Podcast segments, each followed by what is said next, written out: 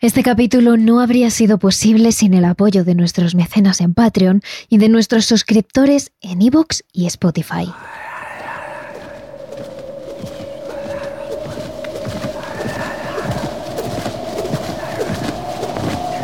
En 1986, Ed y Lorraine visitaron a los Smurl, acompañados de una mujer psíquica llamada Rosemary, capaz de conectar con las entidades del más allá, casi al mismo nivel que Lorraine.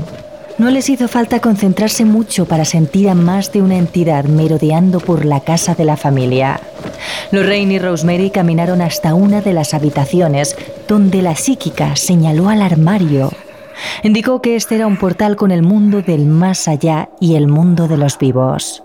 A partir de ahí, numerosas entidades habían entrado en la casa. Algunas eran totalmente inofensivas, pero otras... Otras tenían una carga negativa tan fuerte que las dos mujeres sabían que no eran espíritus cualquiera, sino que allí había una presencia demoníaca.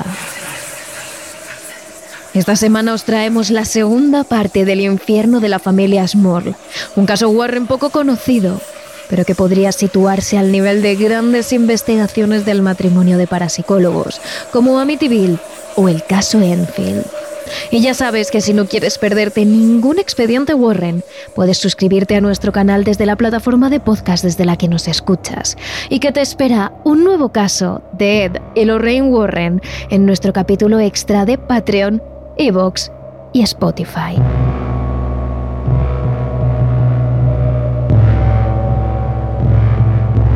Terrores Nocturnos con Emma Entrena y Silvia Ortiz.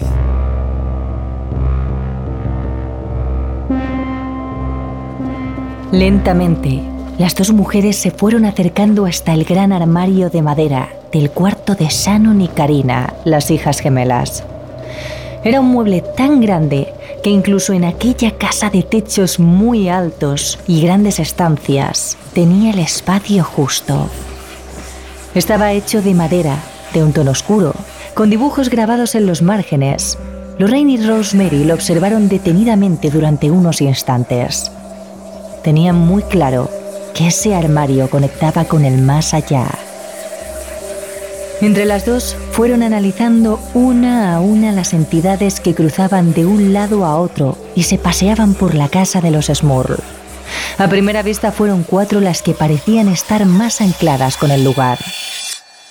Abigail era una anciana de rostro amable y cabello recogido en un moño. Fue el primer espíritu que se acercó tímidamente a las dos mujeres. Llevaba unas gafas redondas y pequeñas, de montura metálica, un vestido desgastado, como de ama de casa, y encima un cardigan de color azul marino. La entidad levitó hasta colocarse justo al lado de las dos mujeres que la observaban detenidamente.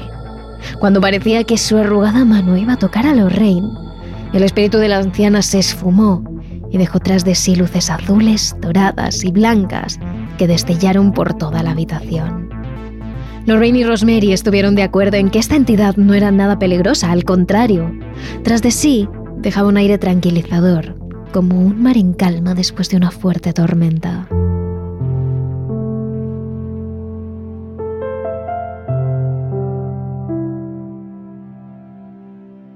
Después de la adorable Abigail, las dos mediums comenzaron a sentir una especie de palpitación.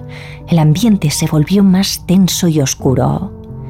Apareció el espíritu de una mujer adulta que traspasó el armario y se quedó ante las dos mujeres. En un primer momento esta entidad apenas les transmitió nada, más allá de algo de inquietud y nerviosismo. De hecho, la propia Lorraine lo describió como el fantasma de una mujer joven, difusa y con poca fuerza. Pero eso sí, tiempo después, otra medium afirmaría que este espíritu no era tan débil como parecía ser. Era el alma de una mujer que padecía un desequilibrio mental muy fuerte y que en vida debería haber sido encerrada en un manicomio. Según fueron pasando los minutos, Lorraine y su acompañante, Rosemary, fueron notando cómo esa densidad del aire se hacía cada vez más pesada. Un frío helado recorrió la columna vertebral de las dos mujeres que se miraron extrañadas. Sabían que venía algo que no era nada bueno. Se mantuvieron en silencio, intentando controlar su respiración, haciendo ver a aquello que fuera que ninguna de ellas tenía miedo. En el pasillo un aire oscuro se materializó poco a poco hasta convertirse en la figura de un hombre corpulento llamado Patrick. Lorraine le contó a los Smurl que ese espíritu estaba cubierto de heridas, de sangre y de tierra. Tenía una mirada de odio y una mandíbula prominente que se marcaba con más fuerza cada vez que apretaba los dientes.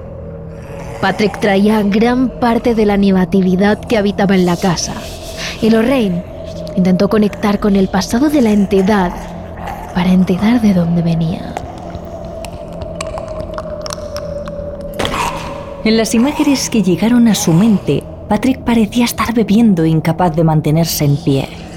Era un hombre egoísta, alcohólico y que maltrataba y pegaba a su mujer casi a diario. Un día esta, harta de Patrick, se esfumó con un hombre que había conocido hacía no mucho. Llamó a su puerta y ambos se abrazaron y se besaron, pero Patrick, que sabía que algo tramaba a su esposa, la siguió hasta la casa de su amante. Las siguientes imágenes que aparecieron en la mente de la parapsicóloga provocaron en ella una sensación de terror y de dolor. Patrick golpeaba con un objeto muy pesado, algo parecido a un bate, a su mujer y al amante, que intentaban huir levantándose de la cama. La sangre de ambos salpicaba ventanas, paredes, hasta que un denso charco rojo manchaba las sábanas y el suelo de la habitación. Después de eso, Patrick volvía a su casa lleno de heridas, sangre y tierra, y se sentaba en el sofá a beber alcohol, como de costumbre. Sin embargo, lo último que vio Lorraine fue una oleada de vecinos y familiares de las víctimas a las puertas de la casa donde se refugiaba el hombre. Los continuos golpes en las ventanas permitieron a la muchedumbre entrar a la casa y acabar ellos mismos con Patrick, que imploraba por favor que lo dejaran vivir. Pero sus súplicas no sirvieron de nada. Y ahora se aparecía ante Lorraine y Rosemary para dejar claro a las dos mujeres que él, ni siquiera más allá de la vida, iba a abandonar ese lugar.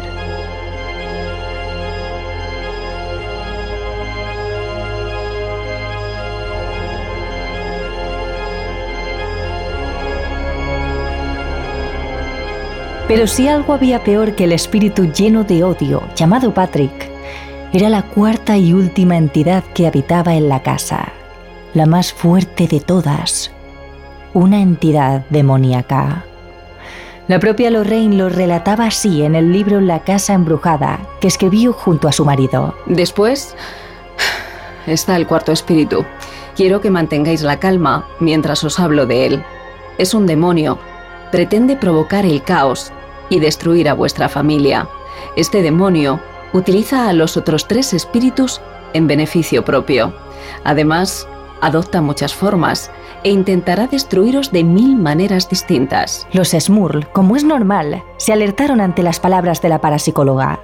Ed, que había estado junto a ellos todo el rato, mientras su mujer y Rosemary investigaban la casa, se acercó a la familia y les dio más detalles de la entidad. Aunque él no había estado con las dos mujeres, la energía de ese ser era tan fuerte que incluso el propio Ed, desde el salón principal en la planta baja, había sentido la vibración de la entidad demoníaca. Creo que el demonio lleva décadas en esta casa, en estado latente. Aunque de eso no puedo estar seguro. Lo que sí sé es que tus hijas están en la pubertad y el demonio se ha estado alimentando de su energía. Se trata de un patrón clásico. A veces la pubertad estimula las infestaciones. El demonio absorbe su turbulencia emocional y ahora también se aprovecha de la vuestra. Sois como una batería que utiliza para alimentarse. Se trata de una auténtica explosión psíquica. Quiere manteneros, tanto a vosotros como al resto de la familia, permanentemente confundidos y asustados. Por eso suele aparecerse solo a una persona cada vez. No hay nada que provoque una mayor confusión que eso. Es la forma que tiene el demonio de mantener a la familia en constante agitación, para ganar fuerza y así intentar separaros. Por eso siempre estáis cansados y siempre tenéis frío. Sois como su batería. Porque hay una entidad que está intentando arrebataros toda vuestra energía vital. Eso explicaba la mayoría de acontecimientos que estaban sucediendo en la casa de los Smurl. La entidad oscura que se había materializado varias veces delante de Janet era esa presencia. Lo que lanzó sobre las hijas de los Smurl el ventilador de la cocina era también esta entidad demoníaca. Al igual que aquello que había atacado al matrimonio en la noche en la que habían mantenido relaciones, o la figura que traspasó la pared y se apareció delante de los padres de Jack, de la anciana Mary. Todo empezaba a cobrar sentido y una vez detectado el problema, había que encontrar una solución.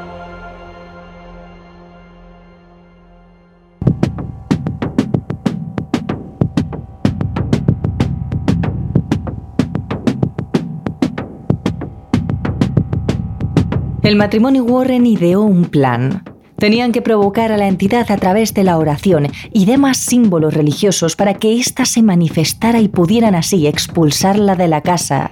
Por aquel entonces, Ed Warren era el único demonólogo laico reconocido por la Iglesia, y bajo esa responsabilidad decidió practicar un exorcismo a la casa y a la familia Smurl. Decidió provocar a la entidad poniendo música religiosa e inmediatamente todo empezó a temblar. Era como un terremoto. La diferencia es que estas fuertes vibraciones tan solo estaban ocurriendo dentro de la casa. Los cuadros cayeron al suelo, los espejos, los cubiertos de la cocina y todos los platos. Algunos integrantes de la familia se agarraron a muebles pesados e incluso a la pared para no caerse. Los armarios y los cajones empezaron a abrirse y a cerrarse sin parar. Hasta los muebles más grandes comenzaron a arrastrarse de un lado a otro, siendo empujados por una fuerza invisible, con mucha potencia. Mientras Ed salpicaba de agua bendita todas y cada una de las partes de la casa, en especial ese gran armario de la habitación de las hijas, que pesaba cientos de kilos, pero que temblaba tanto o más que el resto de la casa. Tras varias horas de exorcismo, la entidad paró de golpe y todo quedó en calma. Los Smooth sonrieron aliviados. Pero Ed y Lorraine Warren les advirtieron. Eso no había terminado. Es más, eso no había hecho nada más que empezar. Voy a serte muy sincero. No lo soñé. El demonio con el que estamos tratando es muy fuerte. Mucho. A veces podemos expulsarlos con métodos relativamente sencillos, pero otras no.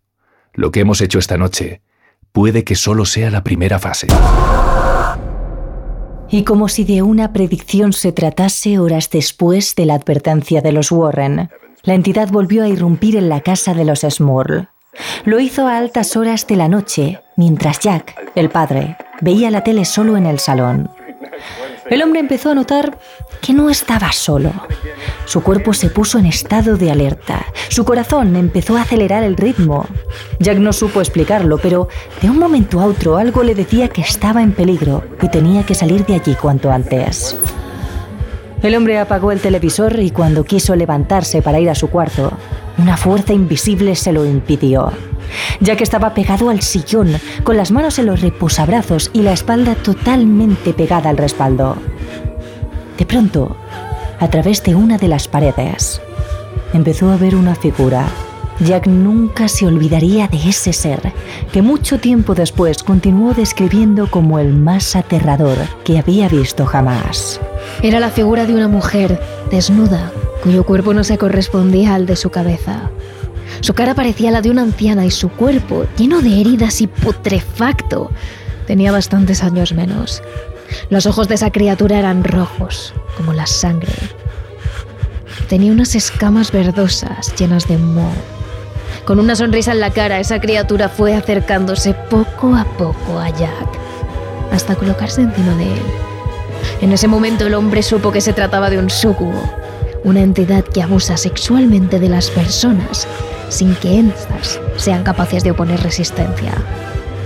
En el libro La casa embrujada del matrimonio Warren, el propio Jack lo describió así. Tenía la piel blanca como el papel, pero en algunas partes estaba cubierta con una capa de escamas de serpiente. En otras partes del cuerpo tenía llagas abiertas, como las que deben tener los leprosos. De las llagas supuraba pus. Mientras me montaba, porque es la única forma en la que puedo definirlo, el súcubo se limitaba a mirarme y sonreír, mostrándome esos terribles dientes. Traté de apartar la mirada, pero algo me obligaba a mantener los ojos fijos en ella. Sabía cuando tenía un orgasmo porque su tenebrosa sonrisa se hacía más amplia, pero yo no sentía absolutamente nada. Aunque a estas alturas tanto Janet como sus padres habían creído totalmente lo que le ocurrió a Jack, el hombre decidió mantenerlo en secreto.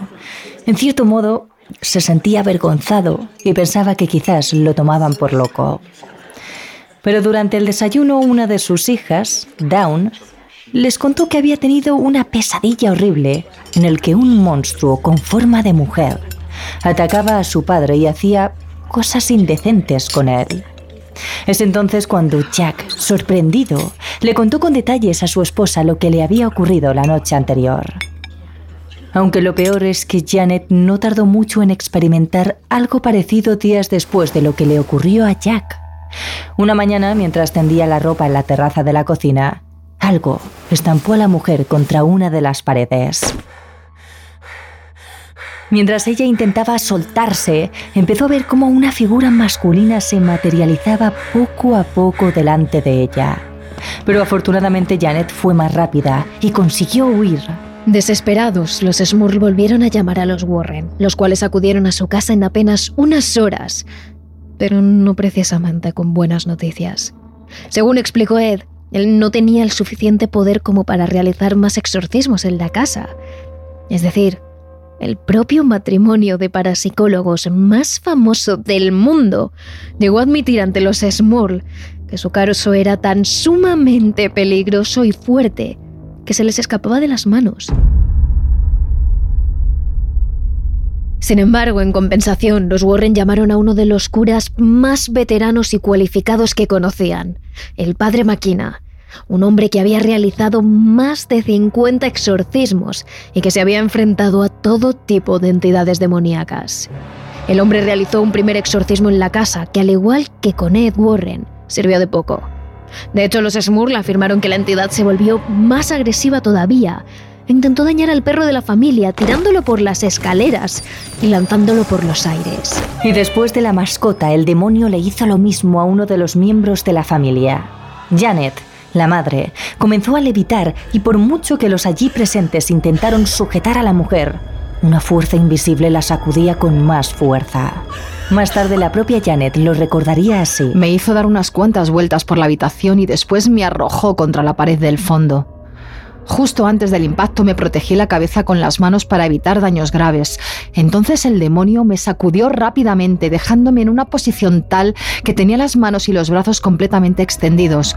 Apenas tuve unos cuantos segundos para colocarme en posición fetal porque me di cuenta de que la entidad pretendía lanzarme de nuevo contra la pared, pero en esta ocasión quería romperme las manos y los brazos. La situación en la casa había sobrepasado cualquier límite. Desesperados, pidieron más ayuda a la iglesia, pero ésta miró hacia otro lado. Incluso la propia Lorraine, que habló con un sacerdote que vivía en la zona, fue rechazada por el hombre, porque según dijo, estaba preparando una boda y tenía cosas más importantes que hacer. Como última opción, los Warren recurrieron a otro de sus contactos, una medium llamada Betty Ann, que conocía desde hacía tiempo. Sabían que era muy profesional y muy buena en lo suyo, y quizás les dieran más pistas sobre la entidad demoníaca. Sin embargo, más allá de describir a las cuatro entidades que anteriormente ya vieron Lorraine y Rosemary, Betty no pudo hacer mucho más. Sí es cierto que aportó más detalles sobre Patrick, el espíritu del hombre lleno de odio y alcohólico que mató a su mujer y a su amante. Según comentó, los hechos ocurrieron en el siglo XIX y Elizabeth, que era la mujer, se parecía demasiado a Janet. De ahí que el espíritu de Patrick hubiera intentado atacar más de una vez a Janek y a Jack, pensando que se trataban de su mujer y su amante. La propia medium aseguró que el espíritu de este hombre deseaba con todas sus fuerzas que el demonio cometiera la peor de las atrocidades contra la familia Smurl. Deseaba que la entidad poseyera a uno de ellos, esa mala energía alimentaba todavía más al demonio que estaba presente en todas y cada una de las esquinas y las habitaciones de la casa.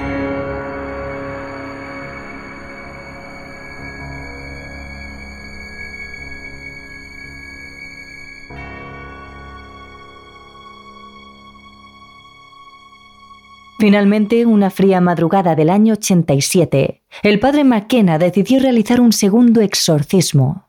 En esta ocasión, pidió a la familia que pasara la noche fuera. Necesitaba estar solo y comunicarse directamente con aquella entidad demoníaca. Debido a la falta de dinero y de recursos para pasar la noche en cualquier hotel o albergue, la familia sacó sus viejas tiendas de campaña del jardín. Sacaron varias mantas y un par de colchones y entre las dos tiendas se repartieron.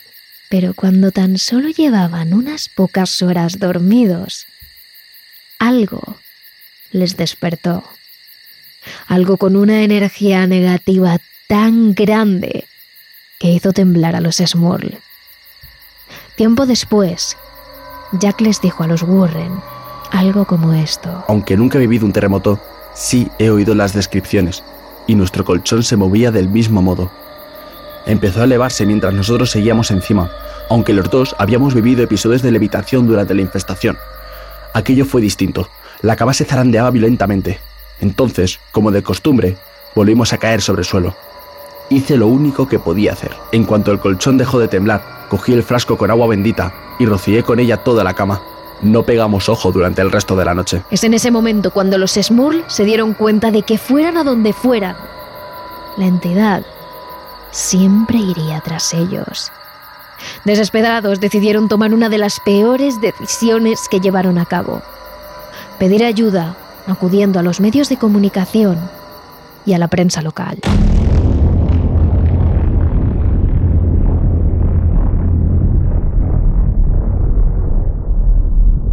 Durante las siguientes dos semanas, los Smurl recibieron los frutos de sus acciones con los medios de comunicación y con la prensa local. Su casa comenzó a llenarse de cartas y postales de todo el planeta, de Brasil, Puerto Rico, Países Bajos. En algunas de ellas les contaban experiencias similares a las suyas, lo que hacía que los Smurl se sintieran menos solos y también menos bichos raros. En otras, familias enteras decían que rezaban por ellos y en otras incluso les proponían algunas soluciones a su problema.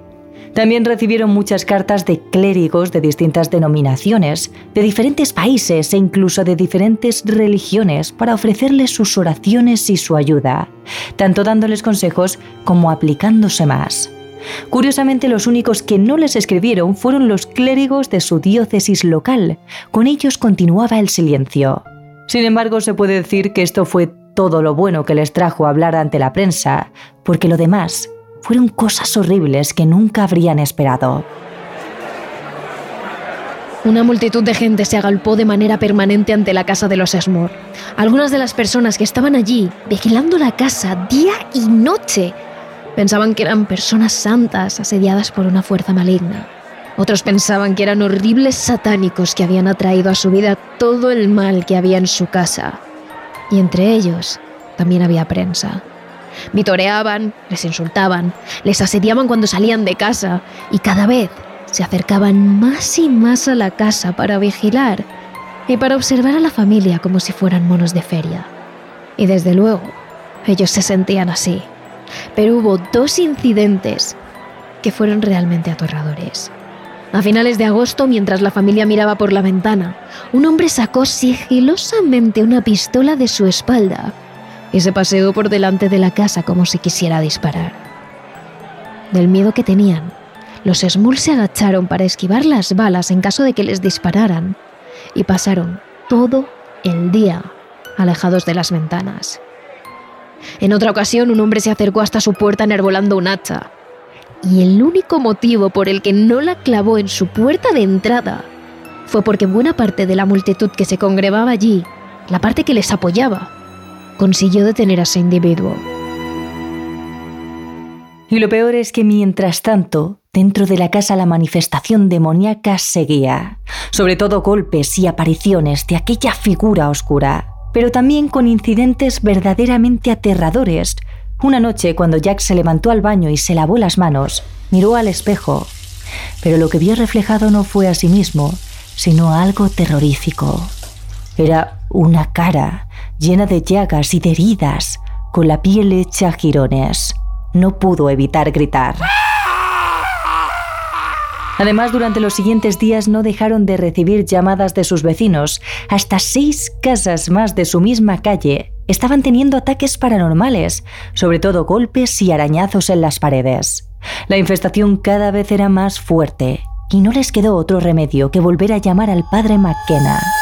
En diciembre de 1986, el sacerdote volvió a exorcizar las dos partes del adosado con oraciones y agua bendita, pero esta vez parece que por fin funcionó. Sentimos algo, como cuando el aire empieza a cambiar después de una tormenta. Aunque al principio teníamos miedo incluso de pensar que las oraciones y la vigilia pudieran tener un impacto duradero, en general, los días posteriores al exorcismo fueron maravillosos.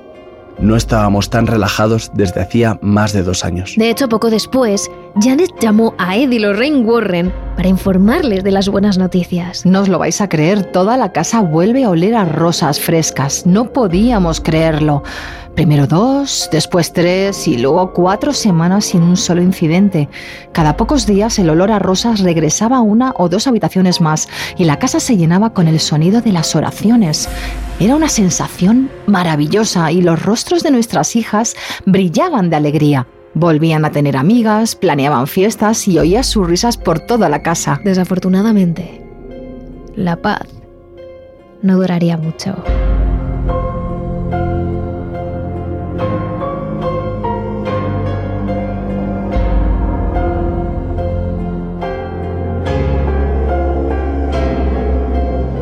Tan solo tres meses después, la infestación demoníaca pareció volver con más fuerza que nunca. En la misma noche, Jack se encontró cara a cara con la entidad demoníaca y tuvo que rezar con una fuerza increíble para conseguir que no le levantara por los aires. Mientras, en el adosado de al lado, todo el suelo de la casa de sus padres estaba retumbando como si se tratara de un auténtico terremoto.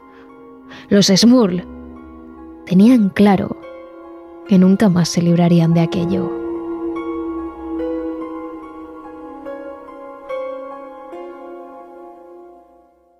Actualmente la infestación paranormal continúa, tal y como confirmaron Ed y Lorraine Warren.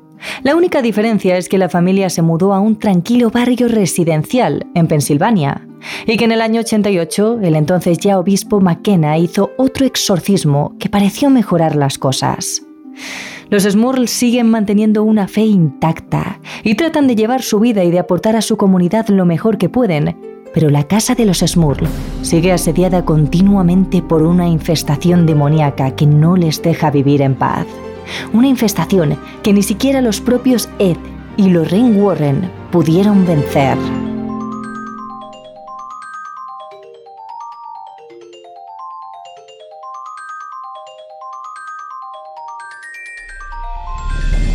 Este caso, uno de los más espectaculares de todos los que trataron los demonólogos Ed y Lorraine Warren, acaba aquí, tras dos intensísimos capítulos.